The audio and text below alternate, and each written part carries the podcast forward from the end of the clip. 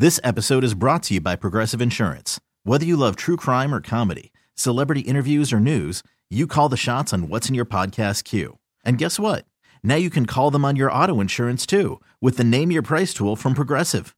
It works just the way it sounds. You tell Progressive how much you want to pay for car insurance, and they'll show you coverage options that fit your budget. Get your quote today at progressive.com to join the over 28 million drivers who trust Progressive. Progressive Casualty Insurance Company and Affiliates. Price and coverage match limited by state law. I'm Sandra, and I'm just the professional your small business was looking for. But you didn't hire me because you didn't use LinkedIn jobs. LinkedIn has professionals you can't find anywhere else, including those who aren't actively looking for a new job but might be open to the perfect role, like me. In a given month, over 70% of LinkedIn users don't visit other leading job sites. So if you're not looking on LinkedIn, you'll miss out on great candidates like Sandra. Start hiring professionals like a professional. Post your free job on LinkedIn.com slash recommend today. Welcome to season two of Raising Kale. In season one, I asked our guests what listeners like you can do to become kale raisers and improve your own communities. Their number one answer? Eat local and get to know your farmers. So in season two, Farmers and Families, I'll be talking to more farmers. We'll learn about what they're growing, how they're innovating, and what they're doing to improve their communities in addition to feeding people. I'm also talking to heroes who are helping families learn to cook, making healthy food fun, and archiving family history through recipes. I'm excited for season two. Thank you for joining me. Don't know if people even realize that, you know, this valley right here where we call home is like where most of the produce for the whole country comes from. So we are so lucky to be in this completely rich environment of amazing local food. Our food is linked to obesity, climate change, workers' rights, and so much more. Every bite of food we chew has a story. I'm Amber Stott, food activist and founder of the nonprofit Food Literacy Center. I've worked with legislators, school districts, farmers, and chefs to rewrite the story of our food and improve my community.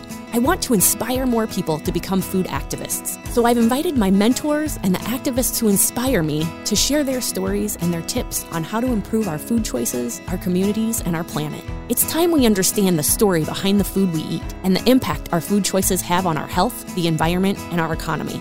It's time to start raising kale. Our farmer, Sarah Bernal, works on an urban farm that's run by the nonprofit Center for Land Based Learning. Urban farming takes place in cities on small plots, not in the country. The average farm size in America in 2012 was 434 acres, but the majority of urban farms are just 5 acres or less. According to the Food and Agriculture Organization of the United Nations, a quarter of the world's urban population gets their food from urban farmers. 15% of the world's food is grown in cities.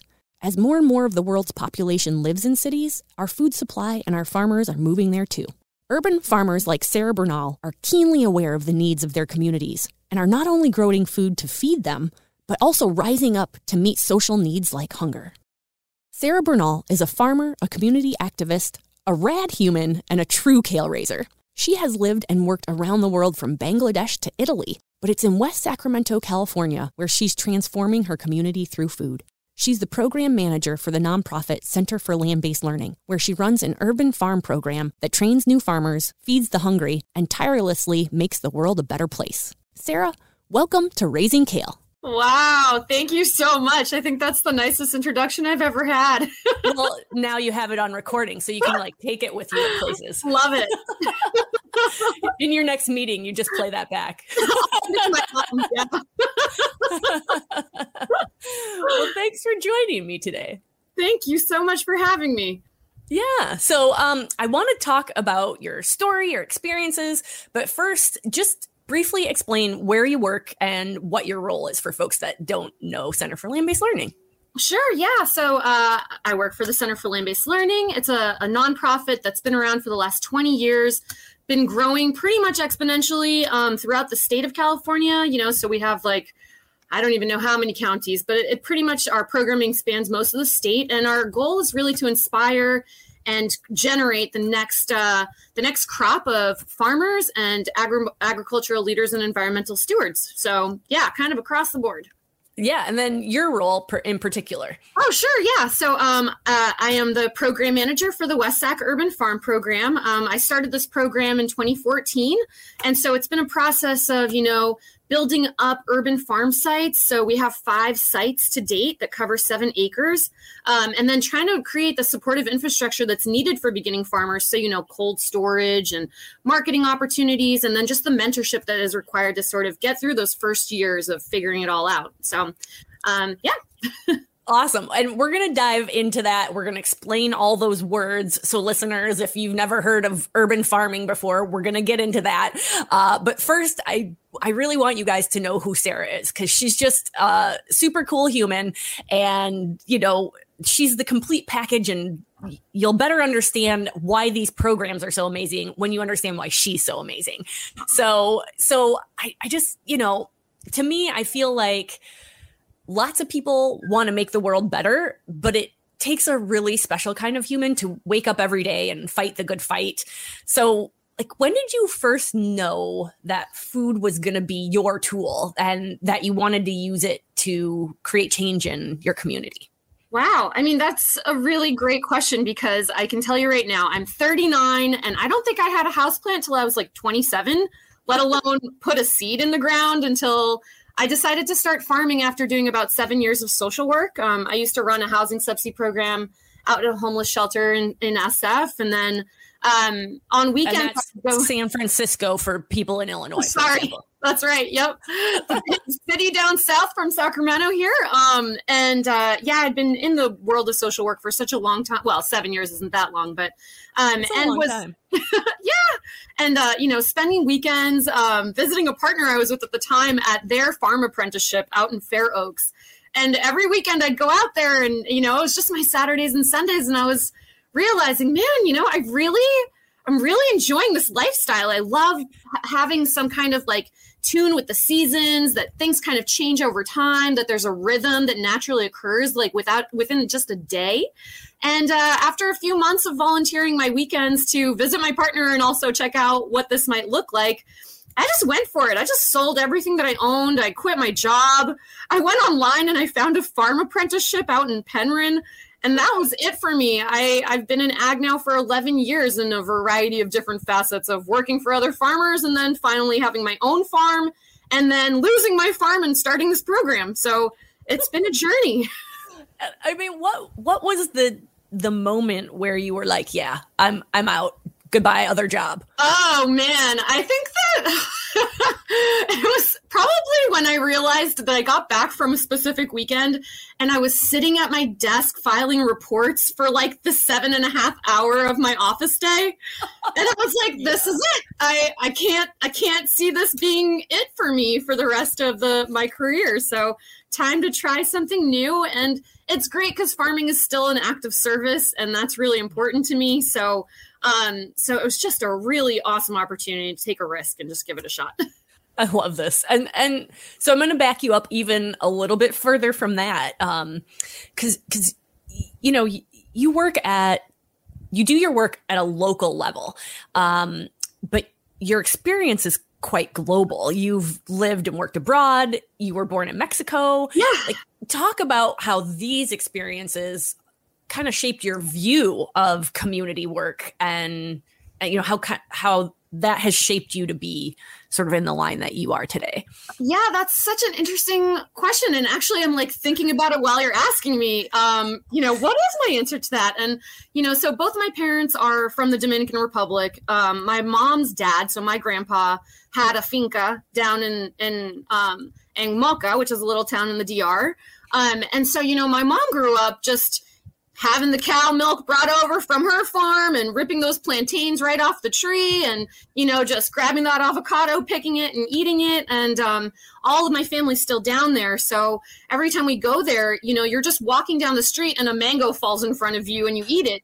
And it's it's the best thing you've ever had in your life you know? And then living in europe um you know after after immigrating to the united states in 1989 um, we had the opportunity as a family to move to Spain for a year. Um, and then I also lived in Italy for a year and looking at these, the structures of these small towns where, you know, you go to the baker and you get your loaf of bread and then you go to the market and you buy your tomatoes and then you go to the butcher and all these foods were so locally handled, produced and consumed. And there's just no doubt that the flavors and the textures and the quality of the food um, when you can access it locally is just so much better. And so just always made so much sense to me that um, even though we have this really convenient kind of infrastructure of go to this one store and buy everything that you've ever wanted, you know, from toilet paper to, you know, a head of lettuce. Um, you know, those conveniences are really great. And I, and I know people are crunched for time and money these days. And, um, so, but, you know, I, I think it's just so important to find an alternative option for folks as well, you know, to be able to access that locally grown thing that maybe has a better flavor profile than than what you would get from, you know, the tomato that's traveled 1500 miles at your supermarket. Um, so kind of all starts for me there. I just really believe in growing our local economy so much.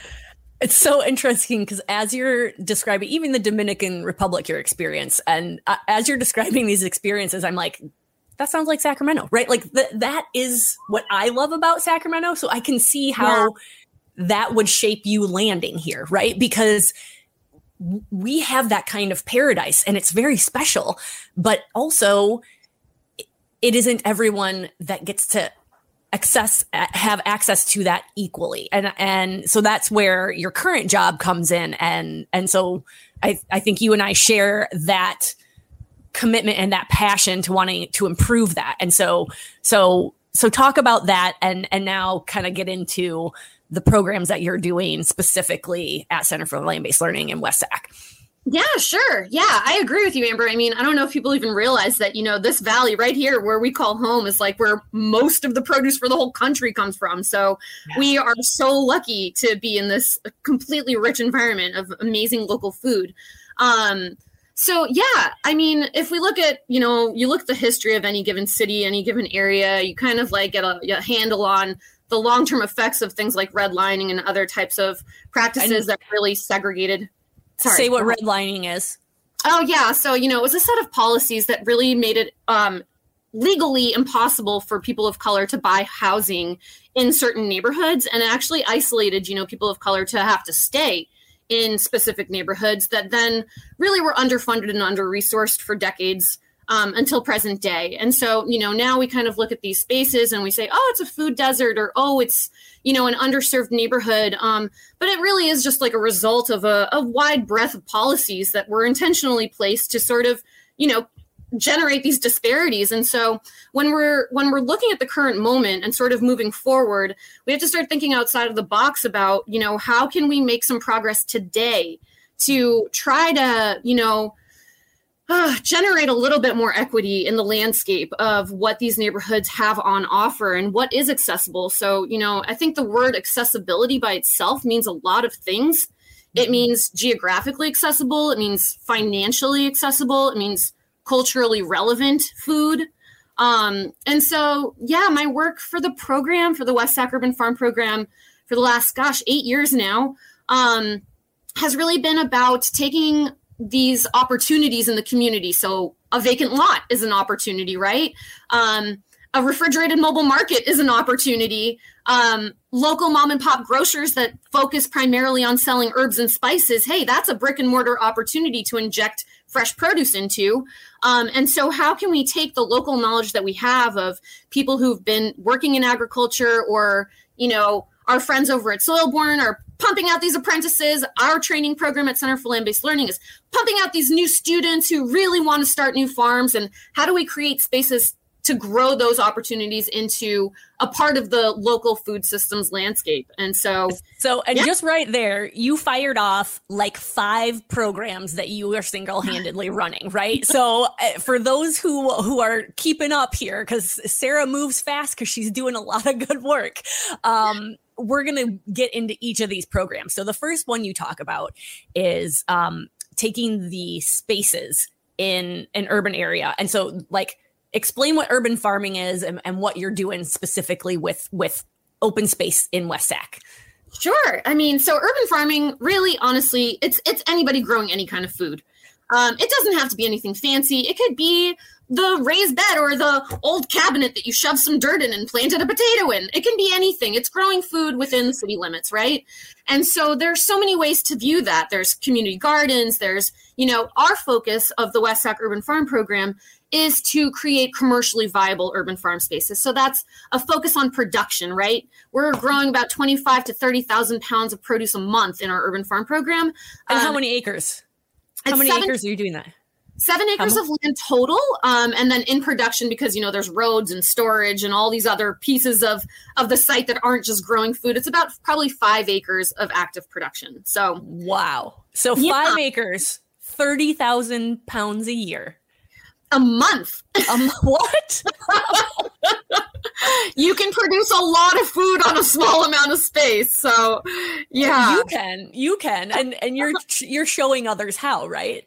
Yeah, well, we have so many awesome participants in our. Uh, so there was that one part about converting vacant lots into urban farms, and so you know that was the first five years of the program. We're really focusing on that aspect of let's make more urban farms, and um, so that was really the focus. And then the the point of having these urban farm sites is really to give the next generation of farmers a place to actually establish a business and you know build a brand become better farmers have a place to access some mentorship and so our farm sites are actually business incubators for people who want a want to launch their own farm business. So if you're a person who's, you know, worked on a farm for a year and is itching to have your own farm with your own label and your own markets, um, hit us up. That's what we're here for. We're here to support you in that process.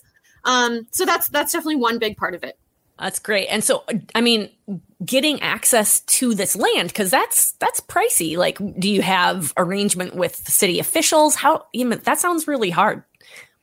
Yeah, access to land is such an interesting thing, especially in California with the pressure of housing and just like the cost of anything in general in the state is challenging. Mm-hmm. Um, however, we started our project on one city owned piece of land. That was our first site in 2014. It's at the corner of 5th and C. Um, and we used that as a model. We picked a really high visibility location. The second piece of land that we developed was actually offered to us after doing presentations at our local Rotary Club. You know, all these these folks who own land and have been part of the business community for a really long time. We just made some presentations saying, hey, we're starting a citywide urban farm program. And people started coming out of the woodwork to us saying, I have an acre of land at my affordable housing complex. Would you like to turn that into a farm? And so our second farm is um, on property of a low income housing developer called West Sac Housing Development Corporation. Um, our third site is actually on school district property. Nice. So, school districts are one of the largest landholders in most cities and counties. Um, so, great places to find uh, long term leases for land would be school districts. And then, lastly, our last two urban farms are both owned by private developers who were just interested in supporting the cause. And uh, the fifth site that we built is actually on a new development. And there was a vision of saying, hey, we really want to have the farm be a focal part of this community that's that we're building right now and that's through fulcrum so agri-hood as they call them nowadays. Yeah exactly. So we have an agri-hood at our affordable housing complex and an agri-hood uh, here at our, our more high-end housing complex area that's a new development in west sac so love yeah. it love it. And um, okay so so that's your urban farm program or your sort of how you got the land. And mm-hmm. then how do you get the humans that are your farmers yeah, recruitment is always really interesting. You know, we really want to draw from like the local knowledge of the community. Luckily, we live in a place where there are so many farms already um, that we do see a bunch of people coming out of training programs like Soilborn's Apprenticeship. The Center for Land Based Learning has an amazing beginning farmer training program that's seven months long. Um, and when you complete that seven month training program, you can plug right into the incubator program and launch your own farm. Um, there's also just so many folks in our community who are either farm workers, have been farm workers, or you know have participated in some sort of commercial agricultural production in their life and are just itching to have their own freedom and their own business so um, most of our folks are actually well this year two of our farmers are from the community west sac um, who'd been farming and been gaining their own skills through their own life experience. And then in the past, a lot of them have been graduates of our training programs or from Soilborn. Sarah's up to some incredible work. We're going to find out more right after this break. Hiring for your small business? If you're not looking for professionals on LinkedIn, you're looking in the wrong place. That's like looking for your car keys in a fish tank. LinkedIn helps you hire professionals you can't find anywhere else, even those who aren't actively searching for a new job but might be open to the perfect role. In a given month, over 70% of LinkedIn users don't even visit other leading job sites. So start looking in the right place. With LinkedIn, you can hire professionals like a professional. Post your free job on linkedin.com slash recommend today. This episode is brought to you by Progressive Insurance. Whether you love true crime or comedy, celebrity interviews or news, you call the shots on what's in your podcast queue. And guess what? Now you can call them on your auto insurance too with the Name Your Price tool from Progressive. It works just the way it sounds. You tell Progressive how much you want to pay for car insurance, and they'll show you coverage options that fit your budget. Get your quote today at progressive.com to join the over 28 million drivers who trust Progressive. Progressive Casualty Insurance Company and Affiliates. Price and coverage match limited by state law. We really need new phones. T-Mobile will cover the cost of four amazing new iPhone 15s, and each line is only $25 a month. New iPhone 15s? Only at T-Mobile get four iPhone 15s on us and four lines for 25 bucks per line per month with eligible trade-in when you switch. Minimum of four lines for $25 per line per month with auto pay discount using debit or bank account. $5 more per line without auto pay, plus taxes and fees. Phone fee at 24 monthly bill credits for well qualified customers. Contact us before canceling account to continue bill credits or credit stop and balance on required finance agreement due. $35 per line connection charge applies. Ctmobile.com.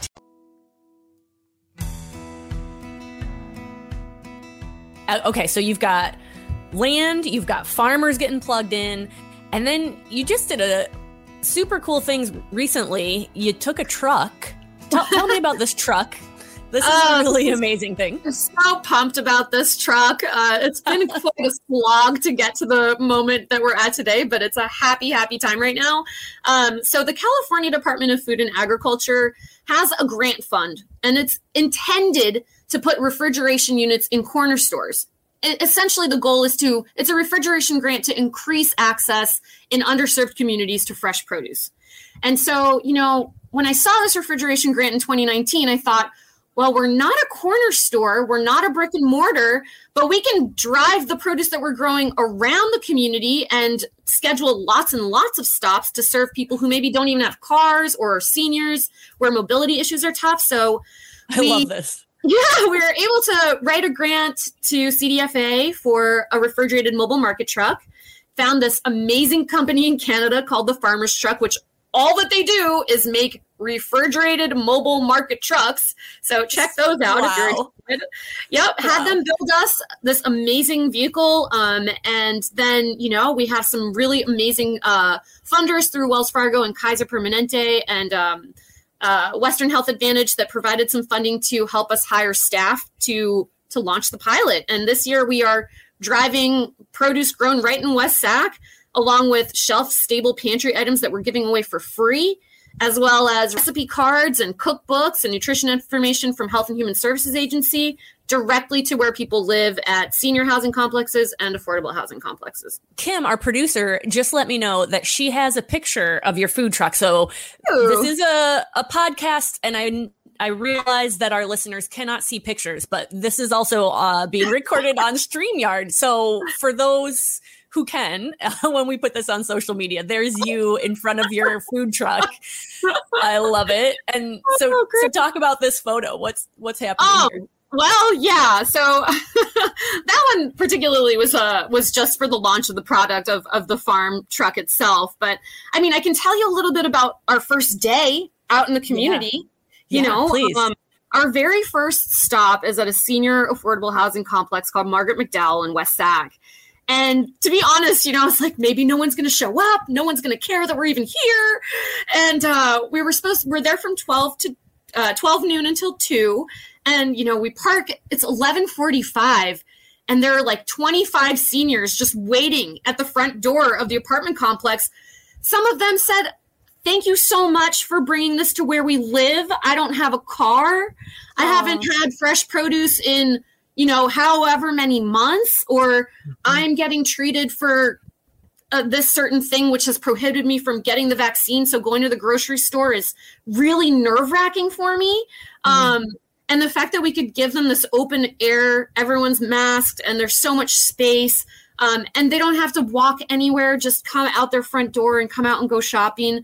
I was, I mean, I was like almost brought to tears with just seeing the fact that there was actually people lined up and waiting um, to go to go and, and actually access this produce. And something that I, I also really want to share that I just loved was West Sac uh, has such a vibrant immigrant community.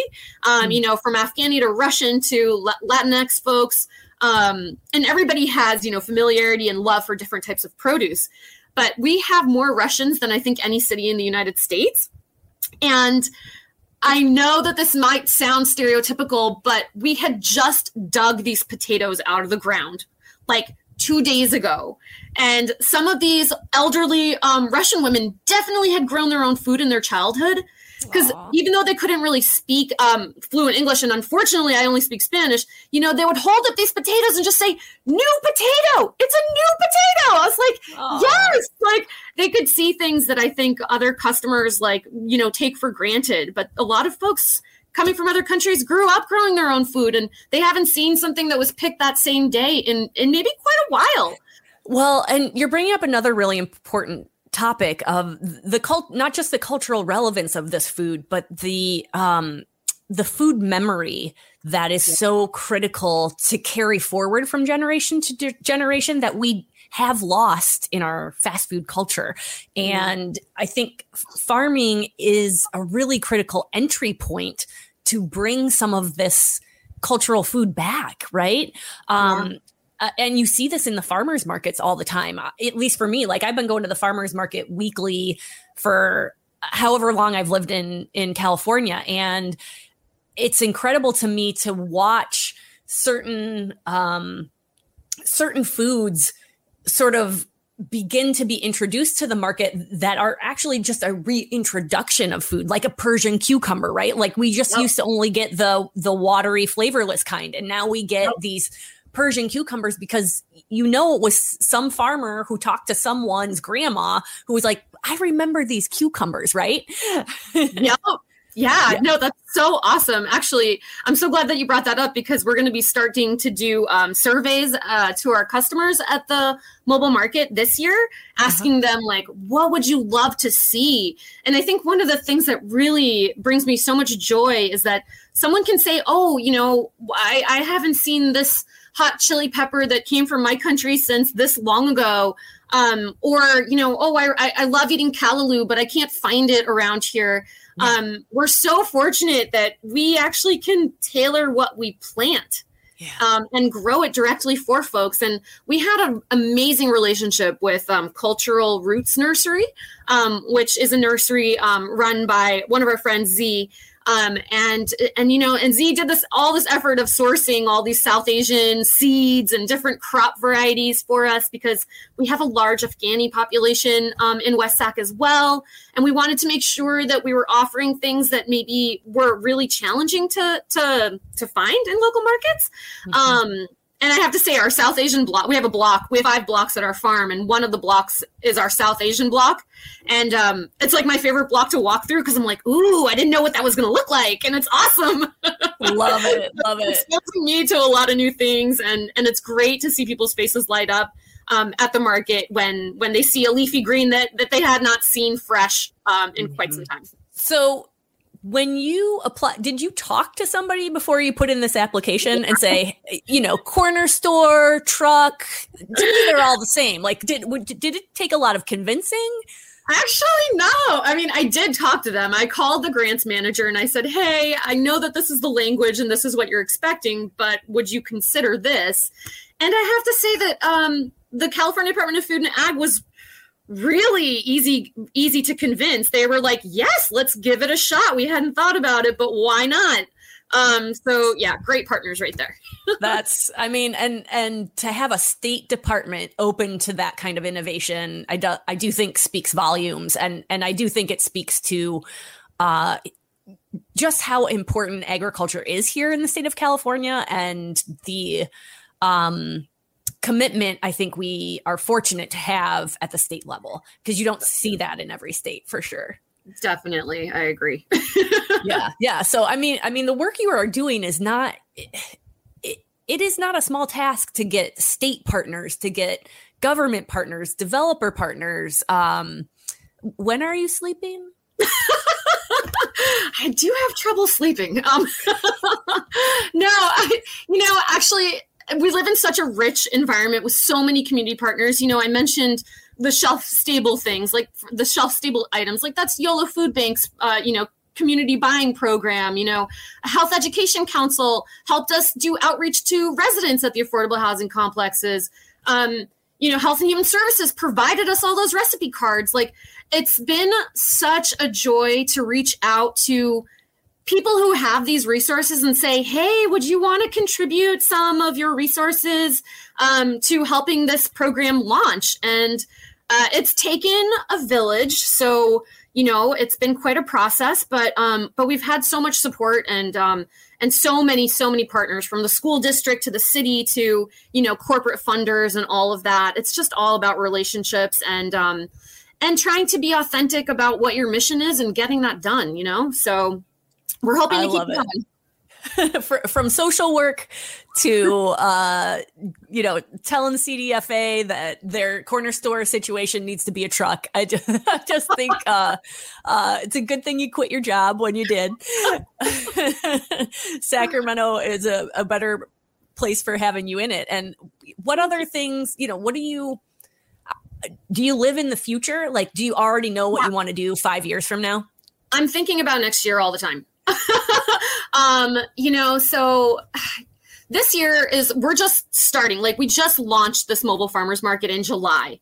It's a pilot season. We hadn't even driven the truck or anything, so we're just like understanding even how to park it, you know, let alone uh, how to expand programming. But something that I'm I'm really interested in is we we are looking at the food landscape of West Sacramento, and we we know that the USDA defines certain parts of the community as a food desert, and I think it's really interesting to start thinking more deeply about like what does that definition mean, and what resources are we ignoring that we could actually be lifting up that the community has on offer. And so, fortunately, um, I have another grant that is uh, funding three years of research on how to connect urban farms to the low income population of West Sac. It's funded by the USDA's uh, Urban Ag Innovations and Productions Grant. Um, and having three years of funding to do research on how to connect the benefits of urban farms to low income residents is like a dream. What? what? so, I mean, even just in this first year of research, um, something that came out was that yeah, a supermarket means that the store is profiting over $2 million and that they sell everything from canned goods to baked goods to dairy to produce. And uh, it really leaves out like a huge population of mom and pop grocery stores ethnic mm-hmm. grocery stores you know they're not making $2 million they don't offer every single type of item but mm-hmm. they are brick and mortar, locally owned small businesses that are there to serve the community with food and staples. Yeah. And so, you know, what I'm what I'm looking for in the next couple of years or what I'm looking forward to in the next couple of years is really how to elevate those mom and pop shops with the opportunities of small scale distributors of local produce. So whether our, it's our urban farms or other small farmers in the region, um, providing culturally relevant crops that maybe you can't order from a huge distributor. Um, the coche. Say that again. The co- hey, the coche, please. That happened. yeah, so you know, I think that tying together all of these different pieces that seem so disparate, like a ethnic grocery store to an urban farm to using the mobile farmers market as a delivery food hub vehicle, like there's potential to make these linkages and to create a food system that actually is almost like self-contained within one city production distribution and consumption why not? You know it just it's going to take some planning and collaboration. D- design utopia. Don't don't aim for what exists already right? Yes. Yeah. And acknowledge the amount of um, incredible assets that a community that's even defined as disadvantaged or underserved or food desert like they these are not desolate desert places these are vibrant communities with massive amounts of opportunity for for success on a local level and so it's really just about injecting um, you know the the funding and the intention to to provide those opportunities for people who have the skills to just grow out what they've already got yeah so Yeah, love it. That you're describing the dream and you're making it happen. I mean, you you truly are. Uh and and and you're still like fresh and alive and filled with hope and it's so it's so so needed. Is bliss. I don't know. I'm just pushing through. Too much coffee. no, I'm just so grateful for you. I think a, a lot of humans are in a better place because you're in their community. And, you know, for the, the kale raisers that are listening, what can they do in Iowa and hmm. Canada? What can they be doing to to make a difference around these issues?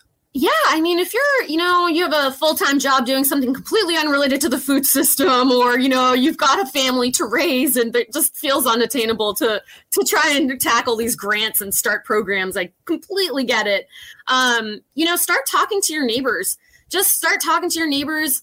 Put a couple seeds in a pot somewhere. Maybe you know, give give it a shot. Try growing your own herbs, for example, um, and start sharing with people around you. Um, that is an amazing, you know, building community and getting out of our own houses and stepping out and developing relationships. Like that's really what life is all about, right? And in order to do that, we really have to, um, we really just have to have something to share. And that could be knowledge. That could be an extra zucchini that you're totally sick of looking at because your zucchini plants are producing too much. Um, so I would say, you know, don't be afraid to give your yourself a shot at something new whether that's growing food for your family or you know or something to share with your neighbors. Um but you're bringing up a really good point here sarah because i think um it's just like you said uh, the intimidation factor that in order to not be a food desert you got to have a $2 million grocery store right? But but there are resources that exist already. And i think there are so many people who are within they are the resource. And they might be listening and not realize you're the resource right? Like don't be afraid. Like we want your gifts. Uh we we probably you could probably use them sarah. I know i could probably use them. I i think um it's there's such an intimidation to it right? Like you're exactly right. You don't have to quit your job and uh, start working at a nonprofit to plug into the stuff that is, is happening and and make a difference. Like you need help. I need help. There are places right? Um maybe that amazing recipe that someone like i remember uh last year on uh, just on instagram there's urban farmer in west sac who said um he he posted a photo of his huitlacoche and he said can anybody tell me what happened to my corn? My corn got a bug my corn is broken right and immediately the community on on instagram was like no you've got a treasure like yes. that's rare right and so so this farmer now was like oh i i have something that people want but it wasn't maybe of his culture so he didn't know so i think right. you know that sharing of knowledge and culture knowing your stuff has value um i think that that is undervalued in our in our society so yeah, yeah. i think hopefully tapping into something really important there. I totally agree with you. And I, I, don't know how many folks have the opportunity to get to know farmers or get to know a farmer. You know, farmers are are amazingly resilient human beings. Um, they're they're they're like blindly optimistic in the fact that, you know, life will go on and we'll just keep trudging through it. Um, I will say this is this is very common. Farmers are such such great growers. You know, they can produce this 30,000 pounds of food a month. Um, they may not always be the best at talking to other people or designing a logo on a graphic design thing you know so you yeah. you may think that the skill set that you have is irrelevant to helping your local food system but hey man if you know how to design a logo I can hook you up with like 20 farmers that would love some help with that skill, you know? Um, if you have connections to a local restaurant or you're a chef or you know or you yourself just like to cook a lot or you know just reach out to your local farmers. Farmers are people's people even though they may be experts. Um, uh, but there's a sense of community that comes with farming. And i think that um, maybe people feel like oh i'm not a part of this farm community but i can tell you right now that uh, farmers will welcome you with open arms if you have any interest in learning about what they're doing or um, or if you have some kind of skill to offer whether it's you know graphic design or web design or whatever so just keep that in mind Love it, love it, love it. I love what you're doing. I love your approach. Um, keep raising kale out there, Sarah. Thank yeah. Thank you so much. And uh, follow us on Facebook if you like, West Sac Urban Farm Program. yeah. Shout it out. Sarah is such a great human. I wonder if she ever sleeps. Her community is really lucky to have her. Thanks so much for listening. Please help me spread the word about these inspiring kale raisers by sharing this episode and rating the podcast on the Odyssey app or wherever you get your podcasts. September is Food Literacy Month. Help us celebrate with our Veggie of the Year contest, where kids vote for their favorite veggie. Join the joy at foodliteracycenter.org. Next week, I'm excited to introduce you to Beth Lee. She grew up enjoying her grandma's traditional Jewish baked goods, but they were never written down. So Beth took a journey interviewing people across the world to capture and publish a new cookbook based on essential Jewish baking from across the diaspora. It's a beautiful story of family, culture, and tradition. You'll meet a new food hero in every episode. Next time on Raising Kale. This episode is brought to you by Progressive Insurance. Whether you love true crime or comedy, celebrity interviews or news, you call the shots on what's in your podcast queue. And guess what? Now you can call them on your auto insurance too with the Name Your Price tool from Progressive. It works just the way it sounds. You tell Progressive how much you want to pay for car insurance, and they'll show you coverage options that fit your budget. Get your quote today at progressive.com to join the over 28 million drivers who trust Progressive. Progressive Casualty Insurance Company and Affiliates. Price and coverage match limited by state law. T-Mobile has invested billions to light up America's largest 5G network from big cities to small towns, including right here in yours. And great coverage is just the beginning. Right now, families and small businesses can save up to 20% versus AT&T and Verizon when they switch. Visit your local T-Mobile store today.